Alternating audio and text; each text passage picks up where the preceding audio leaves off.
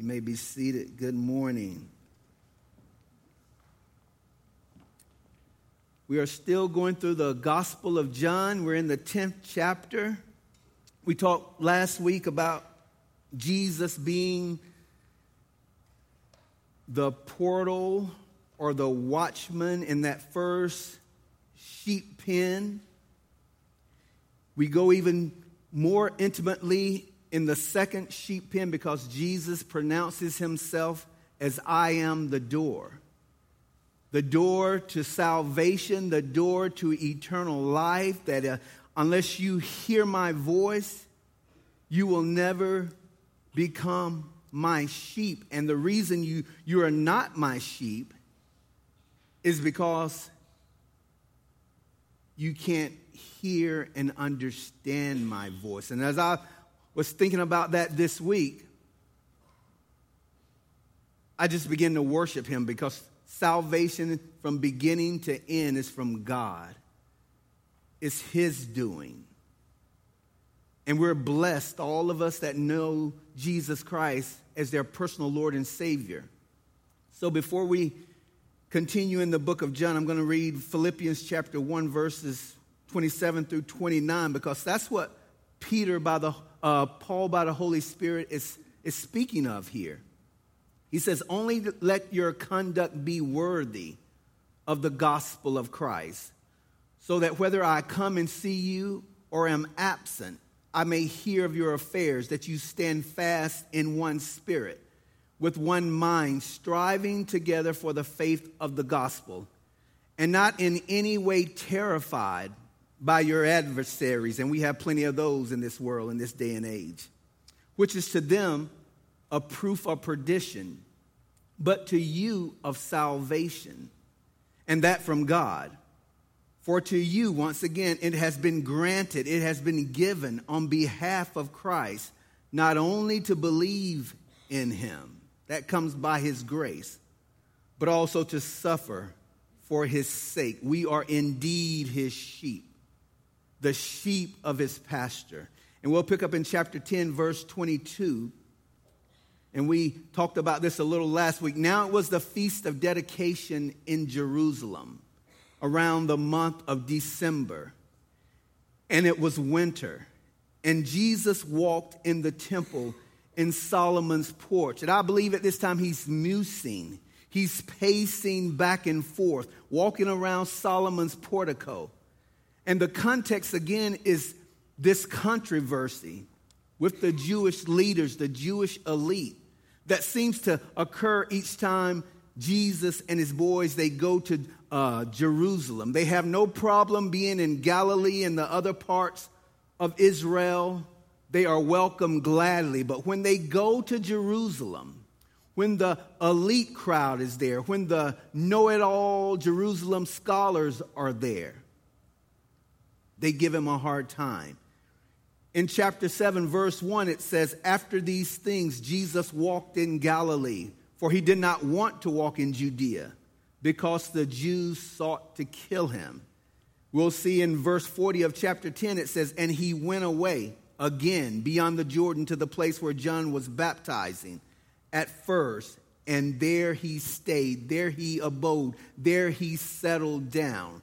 Because every time he goes to Jerusalem, they are prodding him, they are poking at him. And what they're wanting him to do is to, to declare himself as the Messiah. They say, say, if you're the Messiah, say so plainly that we may understand. But the reason they wanted him to plainly make known that it was to give them a reason to accuse him. So Jesus says in verse 24, then the Jews surrounded him as he's walking through Solomon's portico. It's almost like a pack of wolves. They begin to surround him, encircle him, and he has no way out. And it says, and said to him, How long do you keep us in doubt? If you are the Christ, tell us plainly, openly, let us know. You see, they were repulsed at this man, at Jesus Christ. this gentle and lowly man. Remember, it was the Feast of Lights, the Feast of Dedication, a time when they really commemorated the national deliverance by the Maccabees. And so, as they're looking at this itinerant rabbi, this lowly, down the earth guy, they're saying, Tell us if you're the Messiah because you're not doing what we thought the Messiah would do. We thought the Messiah would come and set us free from Roman tyranny and Roman oppression. And every man, every Jew would be under his fig tree and his vine, and we would live forever happily after. That's what they were looking for. That's why they did not, in general, surrender their lives to Jesus Christ. Just like most elitists today, they are out of touch with reality. Jesus has come as the Lamb of God who must take away first the sin of the world before he can ever return and then set up his kingdom the second time. It's then when he, the gentle lamb, will be the warrior king when he comes back his second time. So they say, How long do you keep us in doubt? If you are the Christ, tell us plainly. And that word if, in the Greek, it has three class conditions to it if, and it is, if, and it might be, and if, and it's not. Well, it's the first class condition that the readers are speaking of here. They could have said, Since you are the Christ, tell us plainly. Because they knew Jesus was claiming to be deity all the way through the scriptures. He says in verse 25, Jesus answered them, I told you, and you do not believe. I've already told you this two months ago. He says, The works that I do in my Father's name, they bear witness of me. Every religious Jew understood, if they've ever been to synagogue, that everything that Jesus Christ was doing, uh, opening the eyes of the blind, making the dumb speak, making the lame walk, all of these things pointed to the Messiah that the prophets spoke of. But their eyes were blind. Because once again, the natural man can't discern the things of the Spirit. He says, But you do not believe because you are not of my sheep, as I said to you. Jesus basically told them, You can't believe. There's a reason you don't understand because you're not one of my sheep. And in verse 26, I would have expected Jesus, this lowly man, to say, You're not my sheep because you do not believe. Belief is the reason they're not sheep. But he said, rather, you do not believe because you are not of my sheep. We should shout for joy that we are one of his sheep. We should shout for joy no matter how bad the circumstances or the situation might be on this planet that we've had the greatest gift we could ever fathom that Jesus Christ would call us to be one of his sheep. We need to keep that in the forefront of our hearts. Not being his sheep, once again, is the, is the reason because they don't believe. And he is speaking of election here. He's speaking of predestination here. Once again, we're all out of the ball game. We're not even on the playing field until the Lord begins to speak and he begins to draw. And once we sense that, and once he opens our eyes to who Jesus is, then we have to make a choice. That's what's happening here. I know people, they say all the time, if I could see Jesus walk on the water, if I could see him do a miracle, then I would believe. Well, all of these people who are following him, the crowds and the religious leaders, they've seen him do miracle after miracle after miracle, yet they didn't believe. And the reason you can't believe, he tells them, is because you're not one of my sheep. I had the blessing yesterday to uh, share Christ with this young man who did not know the Lord. He had grown up in a Catholic church, and, and, and, and he said, I never really knew of Jesus Christ. And so I began to tell him about who Jesus is and what he came to this earth to do. And once again, my name is Amos. I have that type of personality. And so, really, in my whole lifetime, the people I know that truly have come to Christ, that I witnessed to, it's only been, now that it was this second guy, it's only been two people. But as I was sitting across the table and I was sharing about Jesus, I said, Now, you know, saying the sinner's prayer or any kind of prayer does not automatically put you in the kingdom of God. You must place your trust in Jesus. You must ask for forgiveness of your sins and turn away from them, and then ask Jesus Christ to come into your life, and you will be born again. Jeremiah says, If you seek me with your whole heart, then you will be found by me. I said, Because at the age of 13, when I walked down the aisle and said, Okay, I give my life to you, if I went outside and, and been hit by a Mack truck, I would have opened my eyes in hell because I wasn't sincere. And so as I'm pushing that, I was, I was pushing that on him more than I was pushing Jesus can save you. Jesus can save you. And I said, now, do you still want to give your life to Jesus? And by that time, tears were rolling down his eyes. And he said, yeah, I know what it means. And so we prayed. And I said, you are one of Jesus' sheep now. You heard his voice and that's all of grace. And that's what Jesus is telling these religious leaders right here. The reason you, you can't understand me, the reason you can't hear me, as of this time anyway, you're not one of my sheep.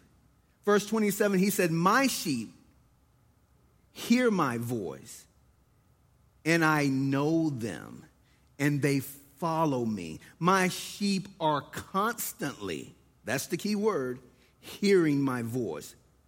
Once again, this is not religion, but it's about a relationship. Jesus says, I know them intrinsically. Yada, the Hebrew word, intimate. I know them, and they continually follow me. He's, he's saying, This what is what marks my sheep. They continually hear my voice, and they continually follow me.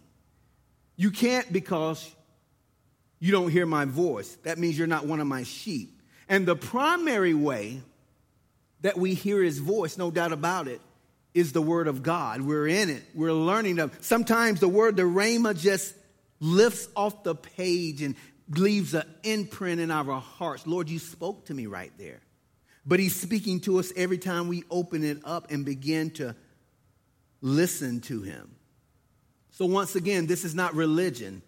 The Latin word relingere, to relink, that's what it means. Religion is man's attempt to relink to a holy God.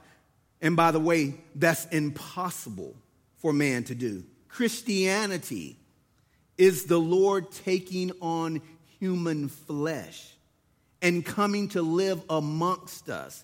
And He is the one who relinks so that we might continually hear his voice and that we might continually follow him.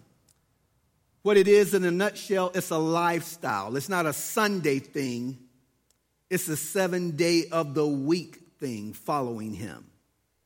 Now, I want you to listen to these next two verses because they're, they're very important. Because I know how sheep is because I'm one. And sometimes you might say, we might say, Do I always listen to him? Do I always follow him? We can do that. What if I, and I've said this many of times, what if I stumble around and mess up and do the unpardonable sin, the blasphemy of the Spirit? Because we are so prone And the reason we are so prone, always looking and inspecting our hearts, because no one has ever loved us the way Jesus loves us. He loves us. No one has ever come to us and says, I want to give you eternal life with no strings attached. Usually, when someone comes to you, there's always strings attached. Jesus says, I come to you and I want to give you eternal life. No one has ever come to us and said, If you accept me and receive me, something changes eternally. Something changes that I give you that I will never, ever take back. That I never go back on my word. This is Jesus Christ. And we can struggle with those things. So, verses 28 and 29 really should be a consolation to us, it should be a comfort to the believer. And he says, And I give them eternal life, and they shall never perish, neither shall anyone snatch them out of my hand. My Father, who has given them to me, is greater than all that's in his function, that's in his position. And no one is able to snatch them out of my Father's hand. And I'm blown away once again by these statements. He says, I give. And it's in the present, present tense. I am constantly giving them eternal life. There's no end to it. If we have received him, if we have Christ in our hearts, we have eternal life, life eternal. No one can take that away from us. Romans 6 23 tells us, For the wages of sin is death, but the gift of God is eternal life in Christ Jesus our Lord. 1 John chapter 5 verses 11 through 13 speaks and it says, John and this is his testimony, and this is the testimony that God has given us eternal life. And this is life is in his son. He who has the son has life. He who does not have the Son of God does not have life. These things I have written to you who believe in the name of the Son of God, that you may know that you have eternal life. Not that you might feel, because feeling changes all the time. Not that you might hope you have eternal life. Not that you might think you have eternal life.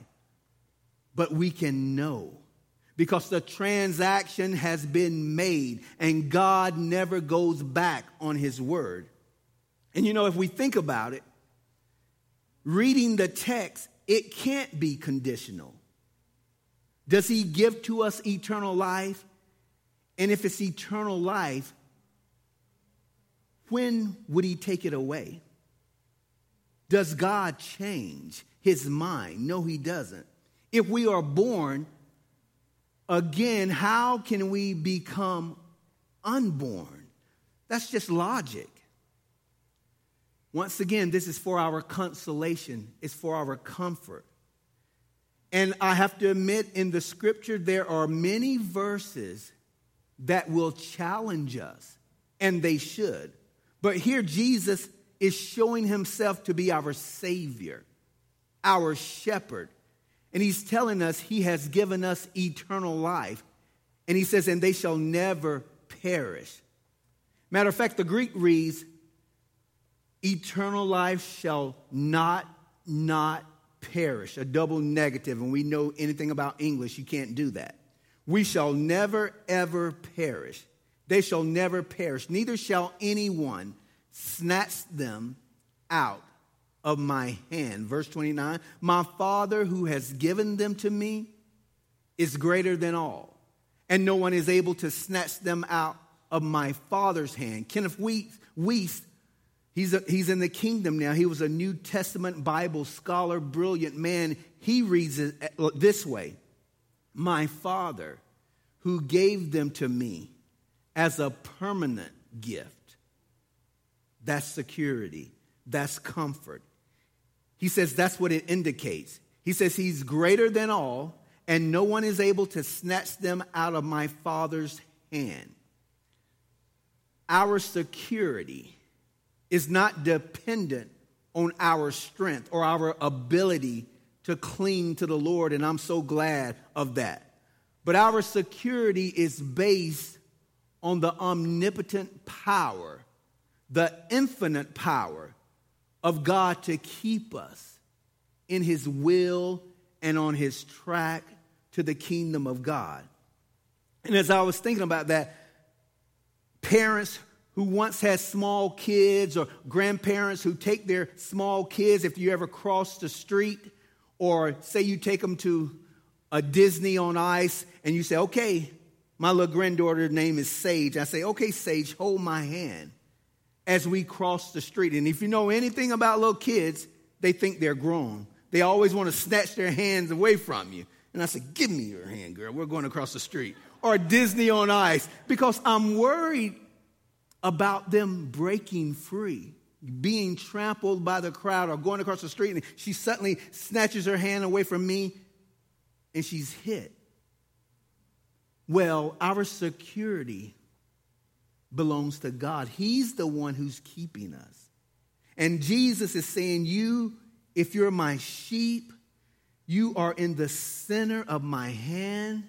No one can ever snatch you out. I love you. I'm never going to let you go, as the song says.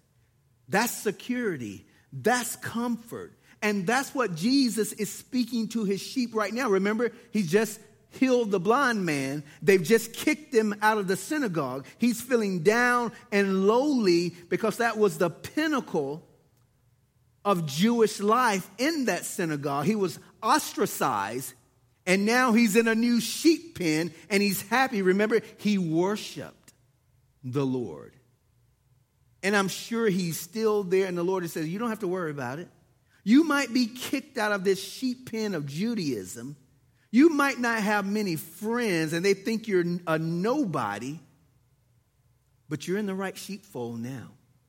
And I've got you and nothing can separate us from the love of God who's in Christ Jesus. I like how Paul says it.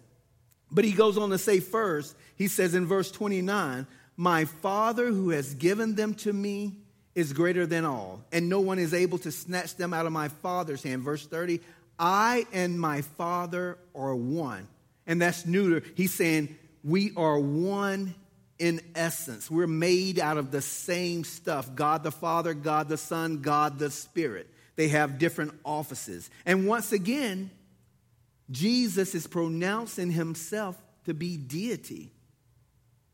That's an easy thing to understand because the next verse reads, verse 31 Then the Jews took up stones again, because this is the second or third time, to stone him. These are the religious Jews who have encircled around him, about him, who said, Tell us plainly if you are the Son of God. Notice they're not confused about what Jesus is saying, who he says he is. Think about this. These are Jewish scholars. They're speaking Aramaic or Greek or the Greek language. Jesus, who is the greatest communicator that's ever lived, is speaking to these smart religious scholars. And they know exactly what he means by what he's saying. I don't know why everybody else is confused about what Jesus is saying. But then I understand because those mainly who are confused are in cults. But no doubt about it, Jesus is saying, I'm God. He says in verse 32 Jesus answered them, Many good works I have shown you from my Father. For which of those works do you stone me? Are you stoning me for healing an infirm man at the pool of Bethesda?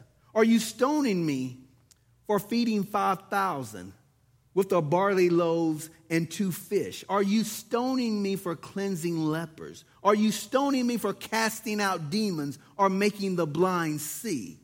For which of these good works are you stoning me for? If they had any kind of humility, they should have blushed by what he just said and turned away. But once again, pride is there. The Jews answered him, saying, For a good work we do not stone you, but for blasphemy. Now, stoning, it was the sentence for anyone who blasphemed the name of the Lord. And then they add on to that, and because you being a man, make yourself God. As you read through the Old Testament, every time in the beginning was the word. God created the heavens and the earth, Elohim.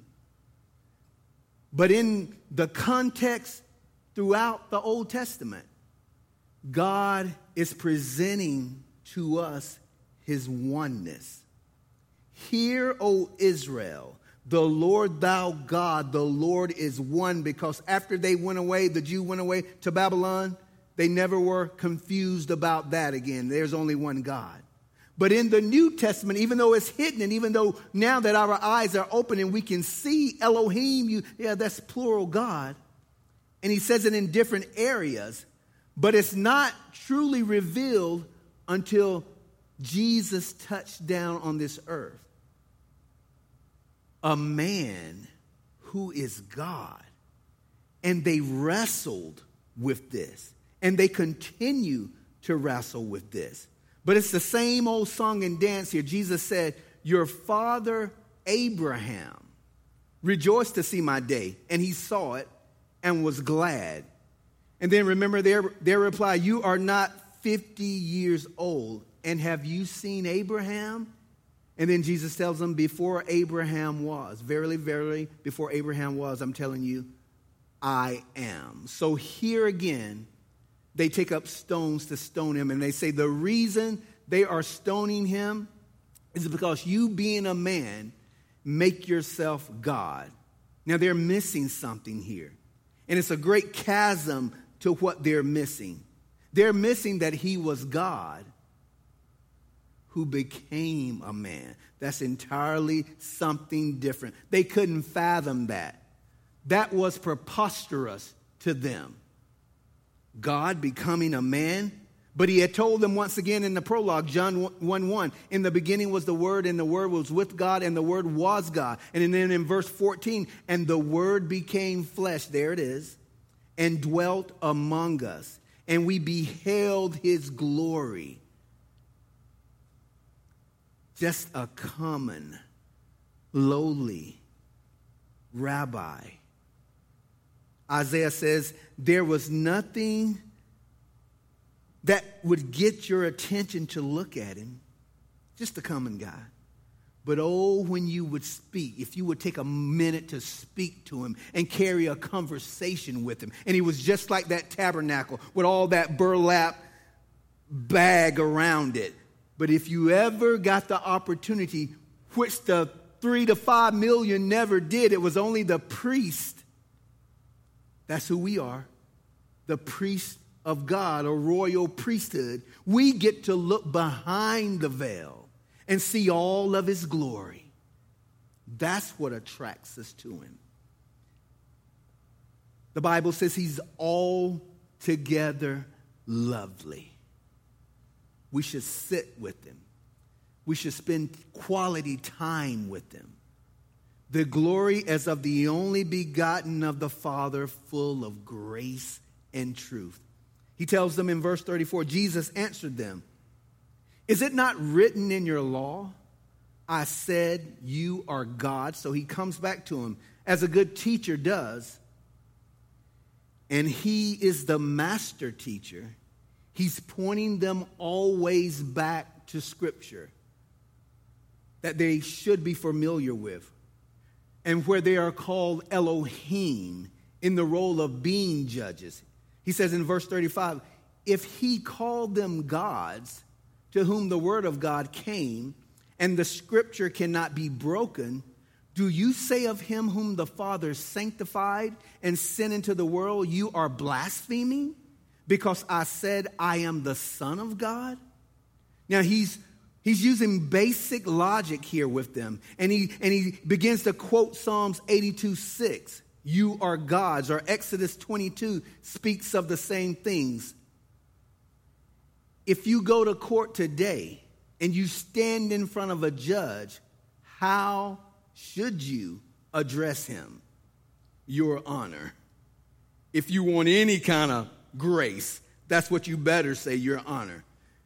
And it's because He's been given a position. He's rendering a decision that's going to affect your life.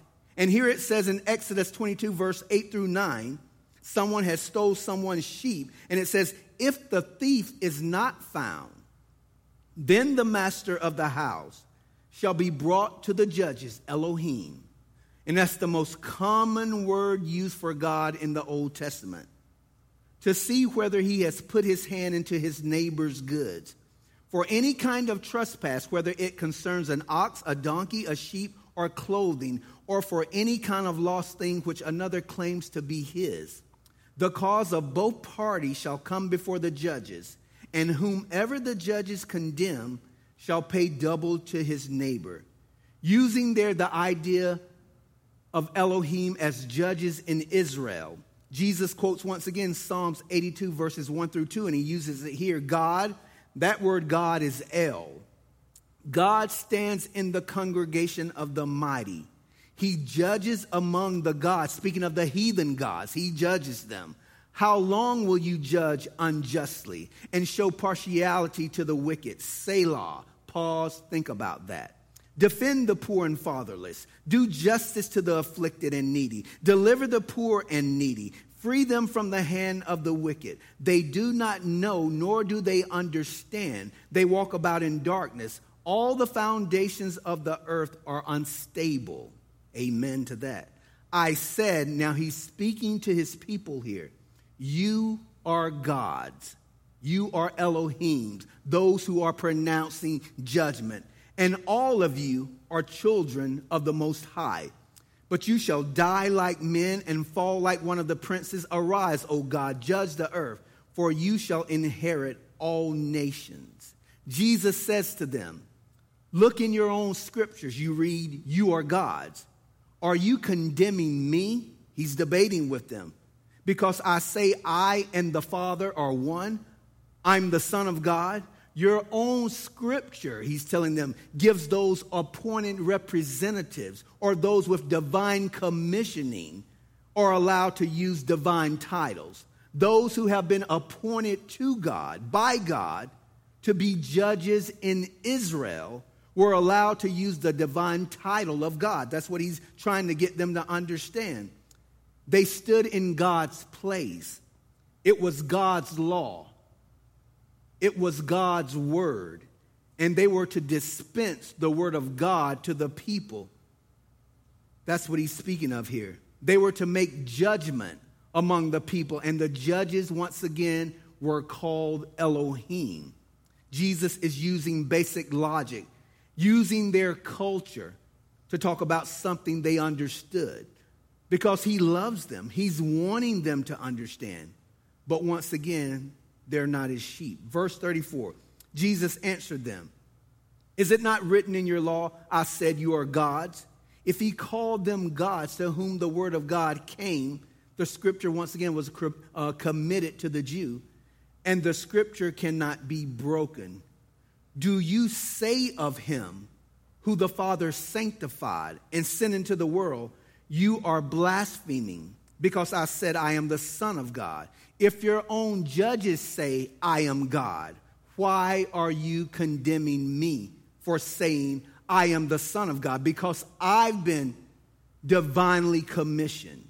And the scripture cannot be broken. And those to whom the scripture was entrusted to, once again, were allowed to use this divine title.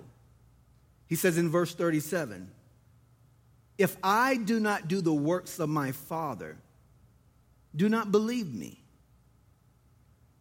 If I'm lying to you every sentence I make, if I tell you one thing and do another, don't believe me.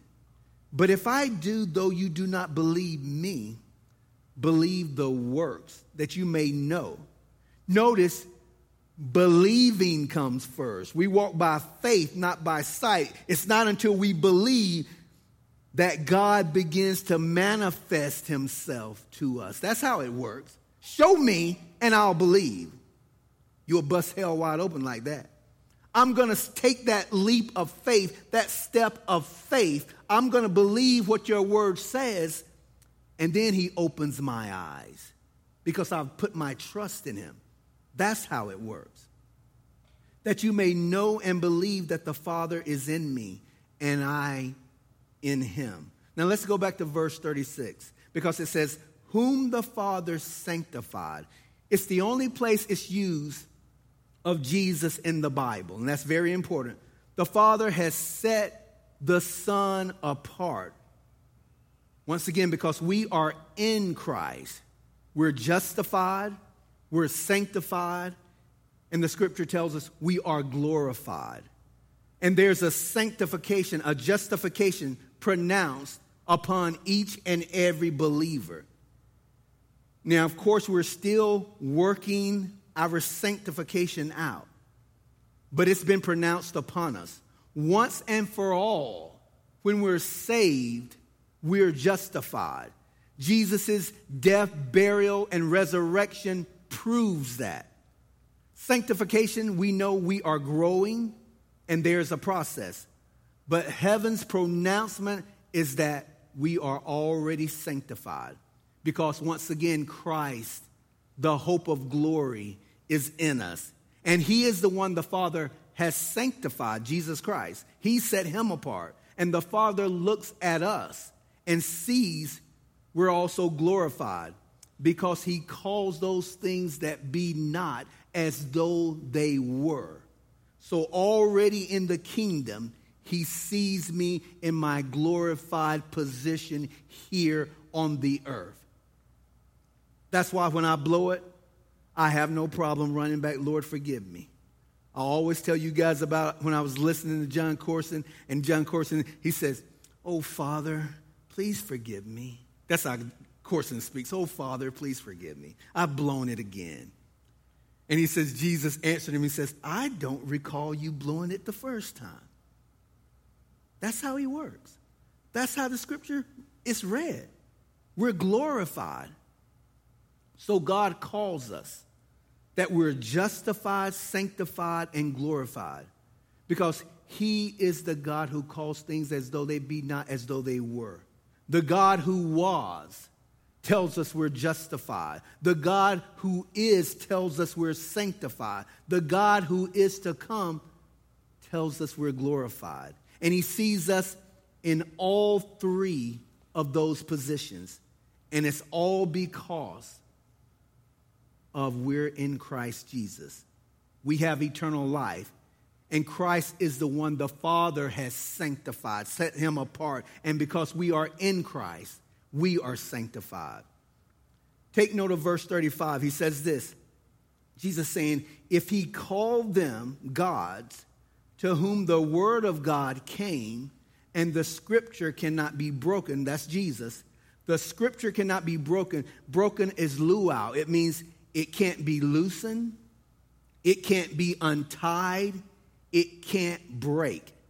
And it's talking about the binding, the binding authority of the Word of God. That's what we have in our hands. That's what we can entrust and have complete faith and trust in the Bible. Jesus himself said, The Word of God cannot be broken. And that's so important for the churches today, for the true church today. The emergent church, they have did more to move the church towards liberalism in 15 years than the entire liberal movement did in 50 years at the beginning of the century. That's how much damage liberalism has did to the church. And because it's stepping away from the inerrancy of the scriptures and the authority of the word of God, it's stepping away from the blood of atonement of Jesus Christ. The church is trying They try to be more savvy. They try to be more hip. They try to be more re- relevant. All relevant. All you have to do is teach the word, and the, the true sheep will hear. And the true sheep will follow. Jesus says, You don't need all of that. The word of God cannot be broken, you guys. And Jesus' argument is in your scripture, you've said you are gods. Jesus says that's binding. If a man is able to use divine titles because he's been commissioned once again by God, how much more will the Son of God be able to use a divine title because no doubt he's been commissioned? And Jesus says those words, those verses are binding. That's so important for the church today, the Word of God. Remember when Jesus said this, Matthew 5 18. He says, For assuredly I say to you, till heaven and earth pass away, one yod, one jot, or one tittle will by no means pass from the law till all is fulfilled. He's arguing once with this uh, lawyer in Matthew 22, and the lawyer asked him, Teacher, which is the great commandment in the law? Jesus said to him, You shall love the Lord your God with all your heart, with all your soul, and with all your mind. This is the first and great commandment. And the second is like it you shall love your neighbor as yourself. And then Jesus says, Let me ask you a question. What do you think about the Christ? Whose son is he? Because David says this The Lord said to my Lord, listen, this is what he said. The Lord said to my Yod, my Lord. That little upside down apostrophe, the smallest Jewish letter you could make, Jesus stopped at that. The Lord said to my Yod, my Lord. It's the 10th letter of the Hebrew alphabet. Not one yod or one tittle will pass from the law until all is fulfilled. He's placed his word above his name. Because once again, in the Hebrew, which is really an Aramaic text, it's all consonant. And, divide, and to divide that up, you would put those little marks on them, which would make those uh, consonants into vowels. Jesus says there is the whole argument boils down to his messiahship that he's arguing to this Jewish lawyer about one little yod. The Lord said to my Lord, Sit at my right hand till I make your enemies your footstool. Paul does the same thing as he goes through the epistle of the Galatians. He places all of the weight of Jesus being the Messiah on singular or plural. He says in Galatians 3:16, "Now to Abraham and his seed singular were the promises made. He does not say and to seeds as of many, but as of one, and to your seed who is Christ." Paul says an entire argument about the Messiah of Israel stands or falls on whether a word is singular or plural. It matters so important for us to realize. And I said all of that to say this because so many translations now they have the neuter gender. So many have thousands of changes in them from singular to plural. And the problem with that, and that's very important, whether it's the NIV or the New Living Translation, when they change things from singular to plural, this is what uh, Wayne Grudem book said. And the name of the book I recommend, and one of these days when I get the library straightened out, I'm going to put it in there, Pastor Brian. Why my choice of the Bible translation is important. Why my choice of the Bible translation is important. He says, when you change those verses from singular to plural, they remove personal responsibility. There it is. That's just the start of it. They remove personal responsibility. When you sit alone with your Bible and the text is speaking directly to you, about something in your life that needs to be changed or something in your life that you need to trust Christ on more and exercise faith, or if the text is affirming you about something in your life, when you change that to a plural, it removes the sense of personal responsibility. Jesus says on this argument of Elohim and gods being judges, the scripture cannot be broken. There is a binding authority that Jesus recognizes in the Word of God, and that's very important. You know, we should be thankful that the Word of God cannot be broken. I know I'm thankful because when the Scripture tells me I've been justified, oh boy, I'm thankful of that. He can't take that back. God doesn't take anything back. I've been sanctified and I'm already glorified? That's what he thinks of me. Now, I hope he thinks that of you guys, but I know he thinks that of me. Why would I want to take that back? He will never take that back. I'm excited about that. And then I love what the apostle Paul says in Romans chapter 8 verses 38 through 39 says about the same thing, but he adds a little bit more to it. For I am persuaded that neither death nor life, nor angels, nor principalities, nor powers, nor things present, nor things to come, nor height, nor depth, nor any other created thing. That, that wraps it up right there. I don't have to worry about anything or anyone snatching me out of my Father's hand shall be able to separate us from the love of God, which is in, that's the key. You must be in Christ Jesus our Lord. If you are a believer, you are in his hand, and that's all of the security you will ever need. Jesus says in verse 39, therefore, they sought again to seize him. They don't like this argument because they're losing here. They're sore losers. Therefore, they sought again to seize him, but he escaped out of their hand. Now, once again, the picture is they are they have surrounded him. He's walking on Solomon in Solomon's portico. They have surrounded him like vicious wolves that they are, and they begin this back and forth, this debate. And he's already said, Hey, I'm God. They picked up stones to stone him.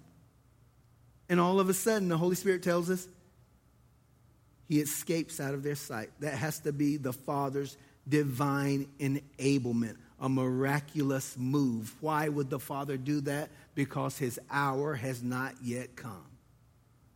He's going to take care of him, he's going to be with him until the end.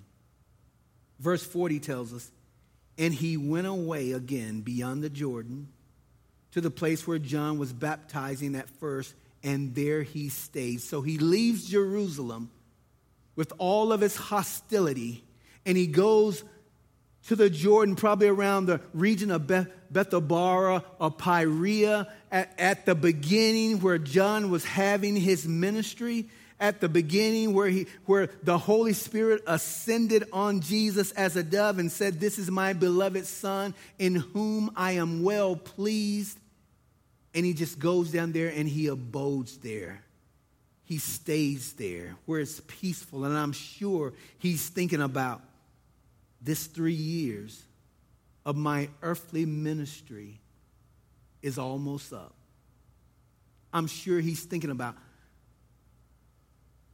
I've done your will, Father. I've said everything you wanted me to say, I've done everything you wanted me to do. And I'm sure he can't wait to go home. And I'm sure he's thinking about the birth of the church and in that same spot in Solomon's portico where Peter and James and John would stand up and preach the gospel, and over 3,000 and then 5,000 would be saved. He's thinking about all of those things. He's musing over, he's contemplating all of those things. But before any of those things can happen, I have not finished your will yet, Father. And I need your grace, I need your strength to complete it. And so all of those things are going through his head. He's about the hostility was so vicious at this time. Jesus will tell them in chapter 11 Lazarus, my friend, has died, and we need to go and see him. And they said, Are you crazy? I'm paraphrasing now. Are you crazy? They want to kill you in Jerusalem. And are you going back there? He says, Yeah, I'm going back because he loves Lazarus. But that just shows how much hostility and the tension in the air was in Jerusalem. Then many came to him and said, Notice what they say John performed no sign, not one miracle. They know that. But all the things that John spoke about this man were true, and many believed in him there. How different it was from in Jerusalem. They said, John didn't do any miracles. He has said to the religious leaders many times, Jesus, believe the works that you may know and believe. But they wouldn't do that. The crowd comes together in this area and they know the hostility that's in Jerusalem. And they say, hey, John didn't perform any signs, but all the things that John spoke about this man was true. And the logic is, once again, if Jesus is doing all of these miracles, certainly what he's saying must be true. Because what John was saying, he didn't perform any miracles. And we believe what he said about the Messiah. Jesus said this about John. We know it. Among those born of women, there has not risen one greater than John the Baptist. In fact, he says the prophets prophesied until John. John was the last Old Testament prophet. Every prophet before John would have loved to been John the Baptist. Why was that?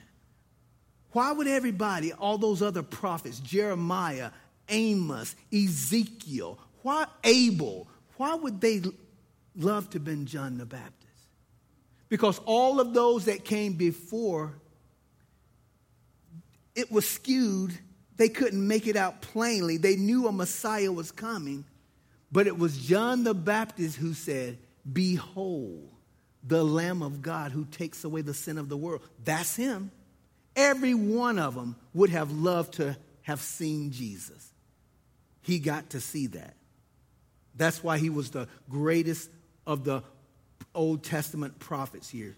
John's greatness, once again, it wasn't based on miracles because he didn't do any. Elijah was a man of miracles. Elisha comes on the scene, and at least from the scripture, he doubles Elijah's miracles. But they would have still would have loved to have been the one to point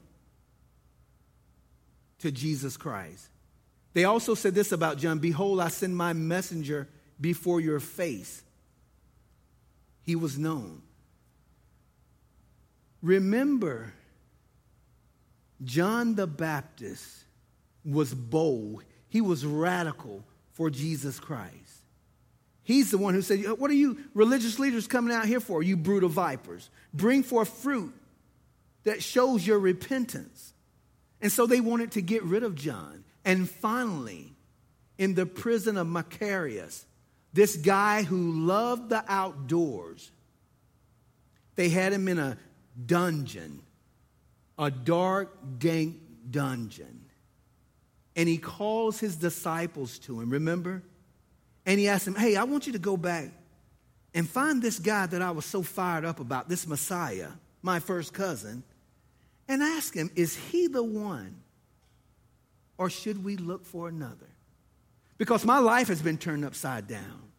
Because I didn't think this would be the procedure when Messiah comes. Everything should be fine when he comes and arrives. But my life, here I am in this dark, dank dun- dungeon. Go ask him, is he's the one? Or should we look for another? Matthew tells us, chapter 11, verse 4 through 6. Go and tell John. Jesus tells them when they go ask, Go and tell John the things which you hear and see. The blind see, and the lame walk the lepers are cleansed, and the deaf hear, the dead are raised up, and the poor have the gospel preached to them. And don't forget this part. And blessed is he who is not offended because of me. You go tell him that. And then as they go, Jesus makes sure as they're leaving, they're still in earshot. Who did you come out into the wilderness to see? Someone dressed in fine linen and apparel? No. Did you come out to see a, a, a, a, a reed shaking in the wind? No. And they're walking away and they stop. I'm sure they stop and they said, let's see what they're saying because he's giving them kind of a hard rebuke right now. No. You didn't come out and see someone in fine linen. You came to see someone who is strong and brave, and there's no one greater. Born of women, there's no one greater than John the Baptist.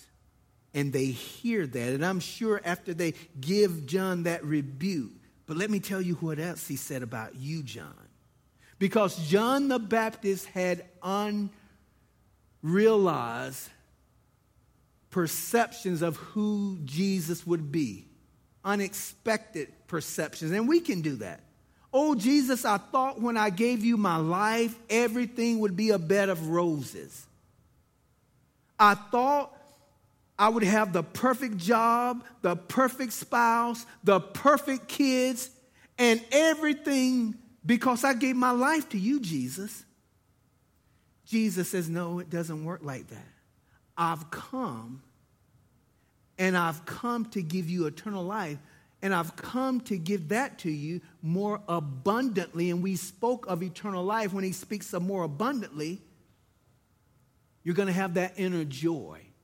You're going to have me to lean on, and I'm going to hold you. And I'm going to, no matter what you go through, you're going to be okay because I'm there for you. And think about the ones who don't know you, don't know me, and, and have me to do those things. I'm going to get you home, and you're going to spend an eternity with me. It's not about this life, you guys. Whenever we start thinking about it's about this life, God will show you quickly that it's not. It's about eternal things. And I go back to that young man sitting across the table from me yesterday. He's going to feed you. That's what I told him. He's going to clothe you. And he's going to make sure you have enough. But no matter what you go through, He's going to give you the grace to go through it. And, and going through all of the heartache and the sadness that you might have to go through in this world, there's going to be an inner joy and an inner, inner peace because the Holy Spirit resides in you. This is not the end. This life, and the worship team can come up, this life, as you go through it, will be good dreams and bad nightmares at times. But what we have to understand, that's all they are. It's not real. We're fixed either in heaven or in hell. We need to be in the sheep pen of Jesus Christ where there's safety. He's the good shepherd. He leads me beside the still waters. He restores my soul. David could say, My cup runneth over. I can say that this morning, and everything is not good and well. But my cup still runs over because I'm in a personal relationship with Jesus Christ, and I know you guys are too. Let's pray. Father, you are a good, good Father. I don't know what you've seen in me or my brothers and sisters in the sanctuary or those that's watching online. But you called us to an eternal hope in your Son, Jesus Christ. Let that be nourishment enough. Let that be satisfying enough.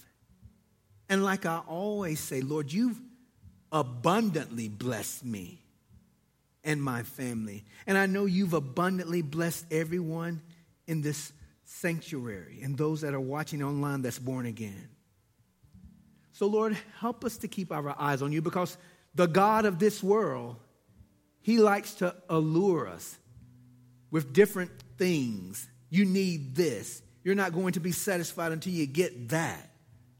And what he's trying to do is lead us away from the Good Shepherd. That's why I, I'm thankful that I'm not holding your hand, but you're holding mine. And you will gently bring me back to safety, which is right beside you, Lord. We love you. We ask that you would open the eyes of our understanding even more to your love, that we may obey you better. Lord, I pray that you will move. That I pray for a healing for Joanne Shabelsky, Father. She's her and Rick, they've been through much. And I pray, Lord, that we will hear a good report. Lord, I pray for wisdom for the doctors, that they will find out exactly what's going on in her body, Father. But until then, Lord, give them grace. Give them that extra measure. You said we have grace upon grace, like the waves that come in on the seashore from the ocean. Grace upon grace, mega grace. Lord, that's what I ask that you will extend to them and to everyone here. Lord, we love you. Keep us in your arms. And we ask all of these things through Jesus Christ, our Lord and Savior, to the Father God. Amen.